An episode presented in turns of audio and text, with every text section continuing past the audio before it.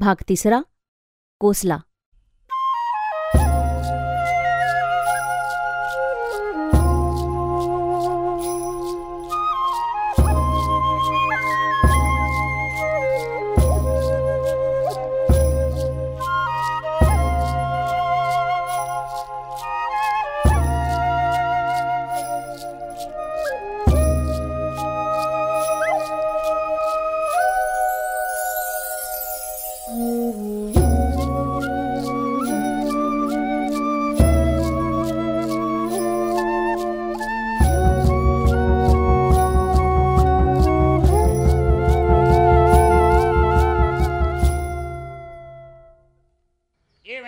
डबा रे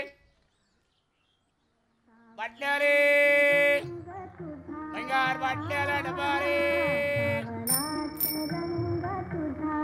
पुणं हे विद्येचं माहेरघर आहे. तिथे मी सहा वर्ष काढली. माझ्या कॉलेजचा प्रवेश फाटा वगैरेसाठी आमच्या गावातले एक गृहस्थ पाठवले. हे दोन तीन वर्ष पुण्याला कॉलेजात काढून मग घरी बसलेले. तेव्हा असाच माणूस माझ्याबरोबर वडिलांनी पाठवावा हे योग्यच झालं. पण पुण्याला पहिल्यांदा मी जातो आहे तेव्हा पुण्याचं वर्णन यांनी आधी सांगावं तर ते नाही. त्यांची कल्पना अशी की मी त्यांना त्यांचाच इतिहास विचारावा आणि त्यांनी प्रवासभर कॉलेजातल्या त्यांच्या गोष्टी मला सांगाव्या. मी तसं काहीच विचारलं नाही. त्यामुळे ते माझ्यावर चिडून गेले. म्हणजे कल्याण स्टेशनवर मी चहा घ्यायची गोष्ट काढल्यावर ते म्हणाले मी मागच्या स्टेशनवर प्यालो.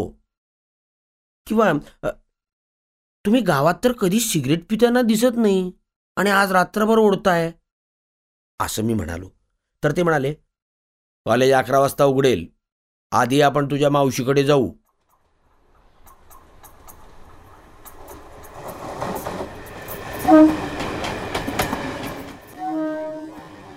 मुंबईकडून गाडी भरून आली. तरी आम्हाला चांगली जागा केली. मग पोर स्वभावानुसार मला भूक लागली. शिवाय वाटत होतं की इतक्या प्रचंड गर्दीत आपण म्हणजे कुणीच नाही. आपला या शहरी जगात एकूण थांग लागणार नाही. पण चला पुण्याला. नंतर मी गुडघ्यांवर झोपलो. जागा झालो तेव्हा आमच्या गृहस्थांनी शेजारच्या मिल्ट्रीच्या माणसाची चांगलीच दोस्ती केली होती. आमचे गृहस्थ विनोदानं.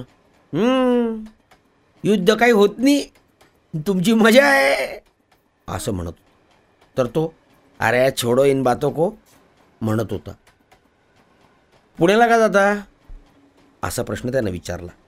तेव्हा आमचे गृहस्थ यांनी फक्त थोडंसं काम आहे असं म्हणाले. आईसाही जा रहा हूं असं. अरे म्हणजे ते दोघं मला काही समजतच नव्हते. हम्म. खिडकीतून अधूनमधून निसर्ग वगैरे दिसत होता. पण सगळ्या डब्यात एकच थोर मनुष्य दिसला. हा बाकावर दाटीवाटीनं बसलेल्या चौघापाचात बसलेला असून देखील थोर दिसत होता. तसे त्या बाकावरचे सगळेच पेंगत होते.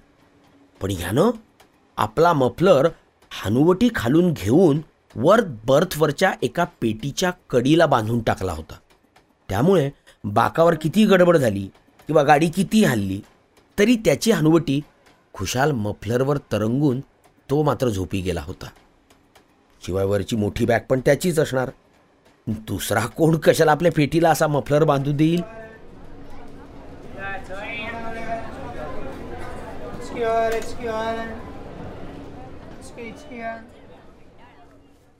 मी ठरवलं होतं. की पुणं यायच्या आधी तोंड वगैरे धुवून असं तरतरीत होऊन पुण्यात उतरायचं.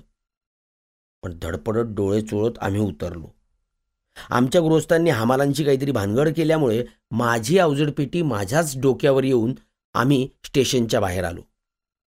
पेटी डोक्यावर हे काही बरोबर नाही. शिवाय इतकी अवजड की पुढे दोन तीन दिवस माझी मान दुखली. पुण्यात आलो ते अशा वाईट पद्धतीनं. शिवाय रिक्षा मिळवण्यासाठी इकडून तिकडे. तशात मावशीकडे आल्यावर पुन्हा पेटी घेऊन तिच्या घरात आणि मावशी राहणारी दुसऱ्या मजल्यावर.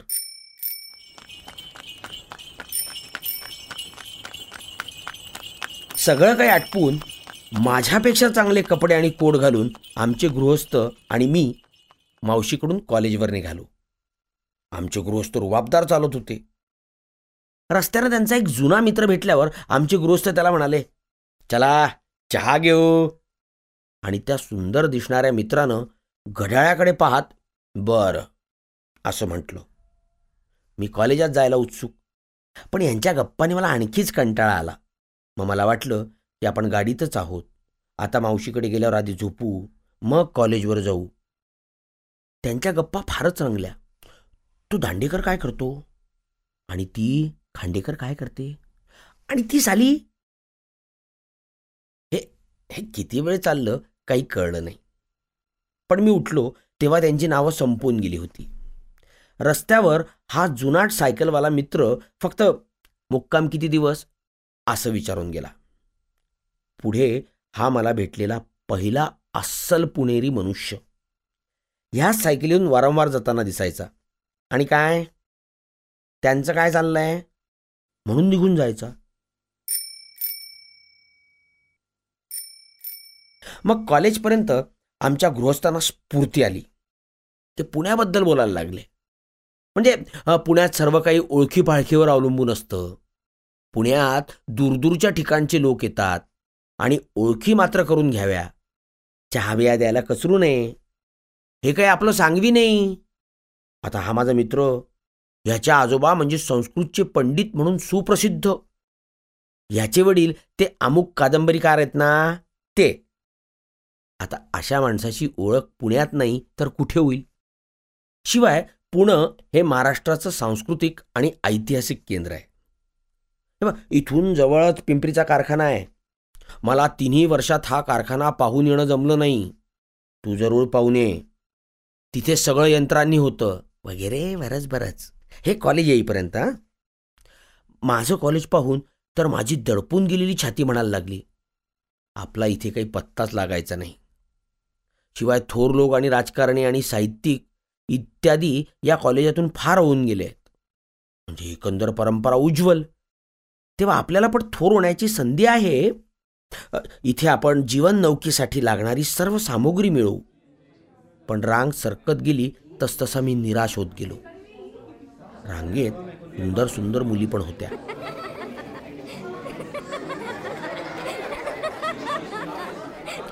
आणि त्यांचे पारदर्शक कपडे वगैरे पाहून मला एकदम भीती वाटायला लागली. मला वाटलं त्या अर्थी आपल्यापेक्षा जास्त मार्क मिळून आले असतील. आपले कपडे तर गावच्या नाटू शिंप्यानं शिवलेले. शिवाय आत्ताच मला घरच्या आठवणी पण यायला लागल्या. प्रिन्सिपल साहेब प्रत्येक मुलाशी थोडं थोडं बोलायचे. माझ्याशी ते आर्ट्सला का जाता? असं बोलले. मी म्हणालो वडील म्हणाले सायन्स घे. पण मी भांडण करून आर्ट्स घेतलं. मला आवड आहे. ते म्हणाले पैसे तिकडे भरायचे.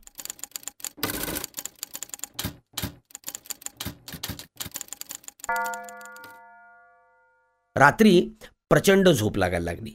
पण नाना म्हणजे आमच्या मावशीच्या घरचे घरी आल्यापासून त्यांनी मला झोपू दिलं नाही.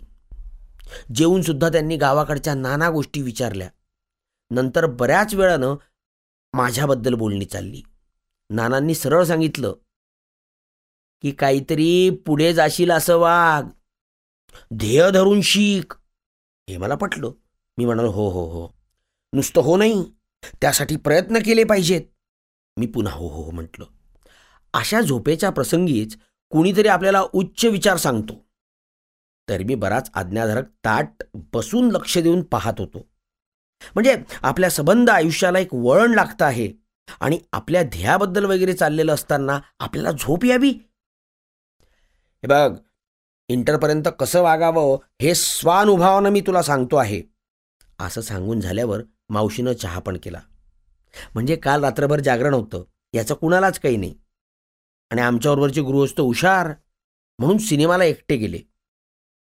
चहानंतर सुमारे किती वेळ गप्पा मारल्या म्हणजे ते शिष्टाचाराला धरून होईल याचा मी विचार करत असतानाच नाना म्हणाले बी एला काय घ्यायचं ठरवलं आहेस? मी म्हणालो अजून ठरवलं नाही पण भाषा मला आवडतात. ते म्हणाले हे तर आधीच ठरवायला पाहिजे.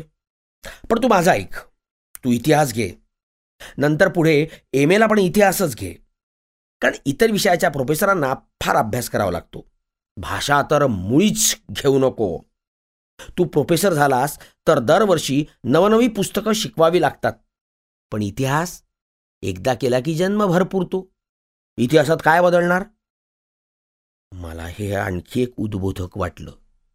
शेवटी मावशी म्हणाली आता पुरे बघू झोपू दे त्याला. मी नाही नाही मला झोप येत नाही म्हणालो. पण आणखी थोडा वेळ रेटल्यानंतर मी लक्ष दिलं तेव्हा नाना म्हणत होते आता झोप. मग मी झोपलो. ओम नमस्ते गणपतये त्वमेव प्रत्यक्षं तत्त्वमसि त्वमेव केवलं कर्तासि त्वमेव केवलं नन्दासि त्वमेव सर्वं खलदं ब्रह्मासि त्वं साक्षात् आत्मासि दुसऱ्या दिवशी आम्हाला खूप कामं उरकायची होती. आणि खूप कामं असली की मला सकाळपासून शेवटपर्यंत उत्साह असतो. आमचा गृहस्थ आणि मी घरून जेवून निघालो. आता खरं मी पुणं जवळून पाहिलं. साहित्य परिषदेच्या दाराशी एक तुमान घातलेले गृहस्थ दिसले. हे कोणीतरी थोर साहित्यिक असणारच. रिक्षातून पाहत होतो. हॉस्टेलवर घेऊन खोली ताब्यात घेतली. नंतर आमचे गृहस्थ आणि मी सगळीकडे हिंडून गादी चादरी उषा आरसा तेलाची बाटली पॉलिश पावडर स्नो बूट गरम कपडे सदरे स्टो गाळणं पातेली कब्बशी सुई दोरा ब्रश दाढीचं सामान इत्यादी हजारो वस्तू घेतल्या. म्हणजे आमचे गृहस्थ मला काहीही न विचारता फक्त खरेदी करत होते. त्यांना हे सगळं माहीत होतं. पण त्यांनी सगळीच तयारी करून दिलं ना पुढे दोन एक महिने मला काहीच खरेदी करायला वावच ठेवला नाही. शिवाय त्यांनी बॅडमिंटनची रॅकेट पण माझ्याकरता घेतली. ते म्हणाले कॉलेजात नुसता अभ्यास नसतो व्यक्तिमत्व पण मिळवावं लागतं. याशिवाय त्यांनी स्वतःकरता सुद्धा खूप खरेदी केली. मला तर वाटलं. की आपला बंदोबस्त हे केवळ निमित्त घडून हे स्वतःकरता डुलणारा घोडा छत्र्या टिळकांचा फोटो वगैरे घ्यायला आले आहेत. संध्याकाळी त्यांचं सामान पाहून नाना म्हणाले अरे तुम्ही टिळकांचा फोटो कशाला विकत घेतला? आमच्याकडे मासिकात हाच फोटो पडलाय. त्याला फ्रेम करून घेतली असती. मग त्यांनी मावशीकडून ते मासिक मागवलं. त्यात तोच फोटो होता. नाना म्हणले आहे की नाही? हे टिळकांचं चित्र त्यांनी मला देऊन टाकलं. खोलीत लाव पण एफ वायलाच ड्रॉप घेऊ नको म्हणजे झालं असं म्हणाले. नंतर उरलेली व्यवस्था मावशी करेलच असं सांगून आमचे गृहस्थ गेले. त्यांना घरी वडिलांची शाबासकी मिळाली असेलच.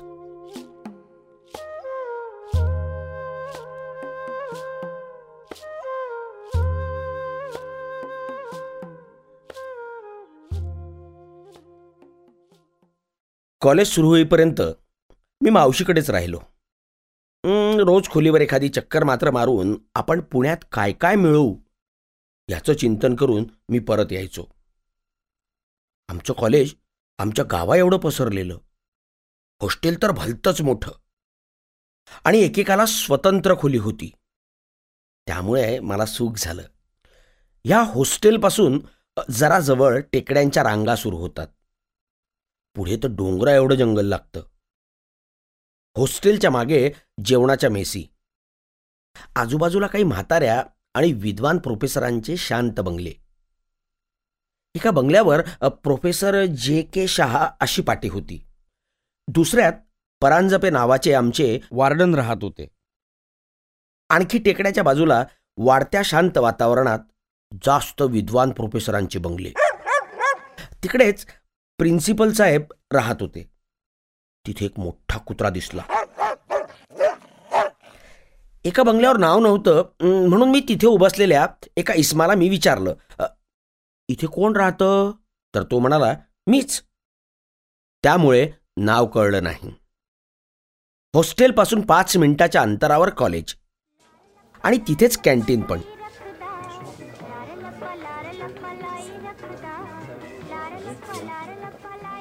तिथे मी गावी मिळत नसलेले नवे नवे मद्रासी पदार्थ रोज एक याप्रमाणे खाऊन त्यांची नावं लक्षात ठेवली.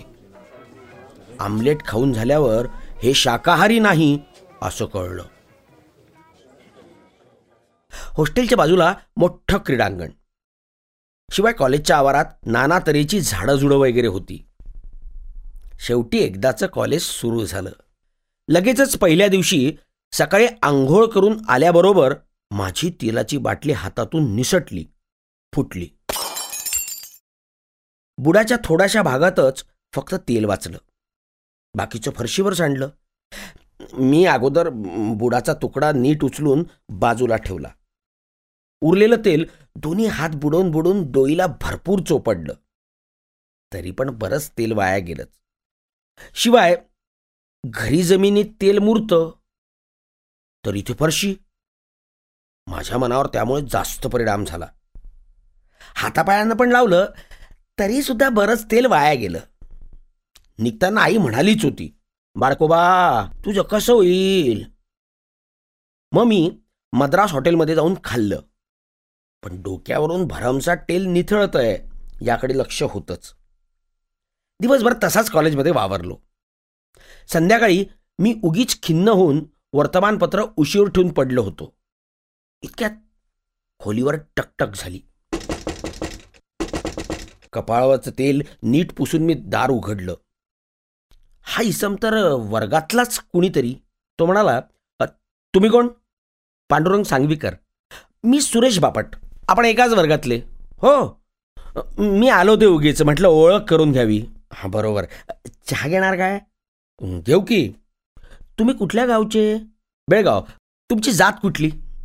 जातीभीतीच्या भानगडीत लक्ष देऊ नये. माझा जातीभीतीवर विश्वास नाहीच उगीच विचारलं. जे म्हणतात की मी जात मानत नाही ते स्वतःकडे क्रेडिट घेतात. ते खरं आहे पण सुरेश सारखा सारखा माझ्या डोक्याकडे पाहत होता. शेवटी तो म्हणाला तुमची बाटली फुटली वाटतं. हे थोरच आहे. मग आमची दोस्ती झाली.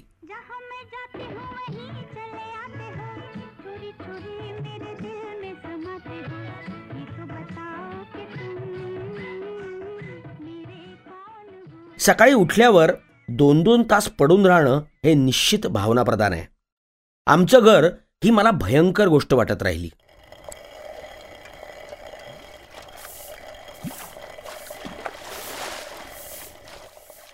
आमचं घर म्हणजे प्रचंड गडबड एकमेकावर खेकसणं धावपळ गड्यांची येजा चूल नेहमी पेटलेली.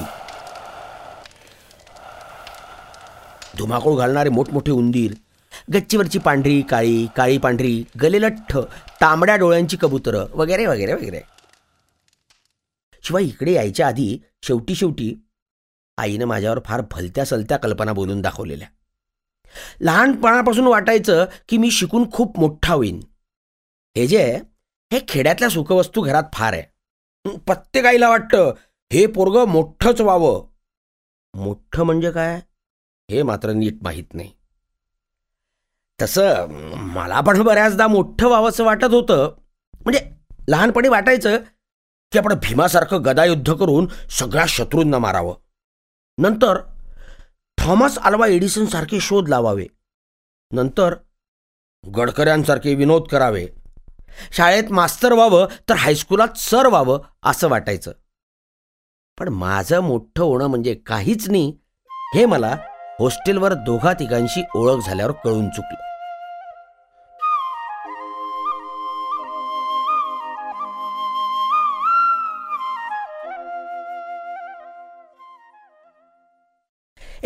तांबे नावाचा मित्र म्हणाला माझ्या आईला मी कवितेतून पत्र पाठवतो.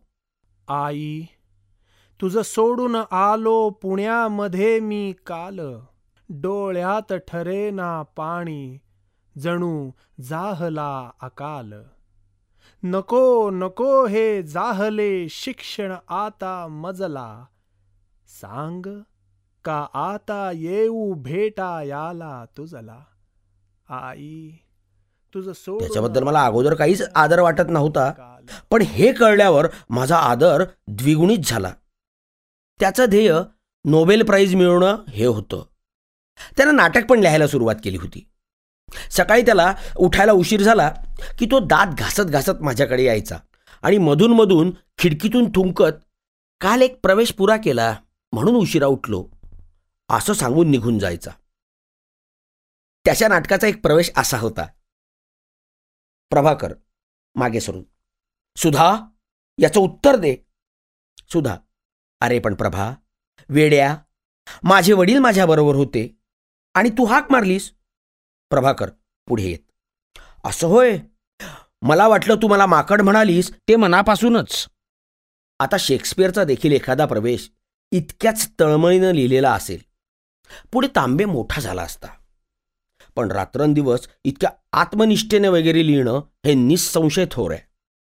त्याच्या खोलीत arise awake and stop not till the aim is reach ही ओळ उठ्ठा उठ्ठा वाचता यावी अशी समोरच्या भिंतीवर त्यानं लिहून ठेवली होती.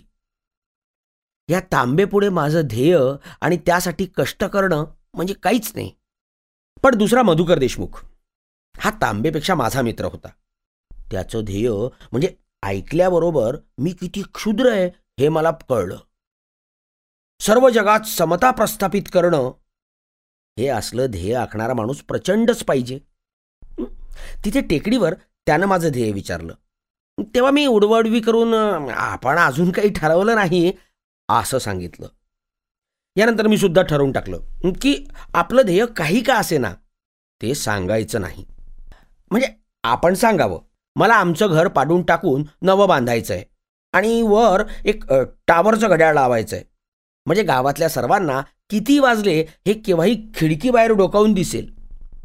असं आपलं ध्येय ऐकून हे आपली टिंगल करणार नाहीत तर काय?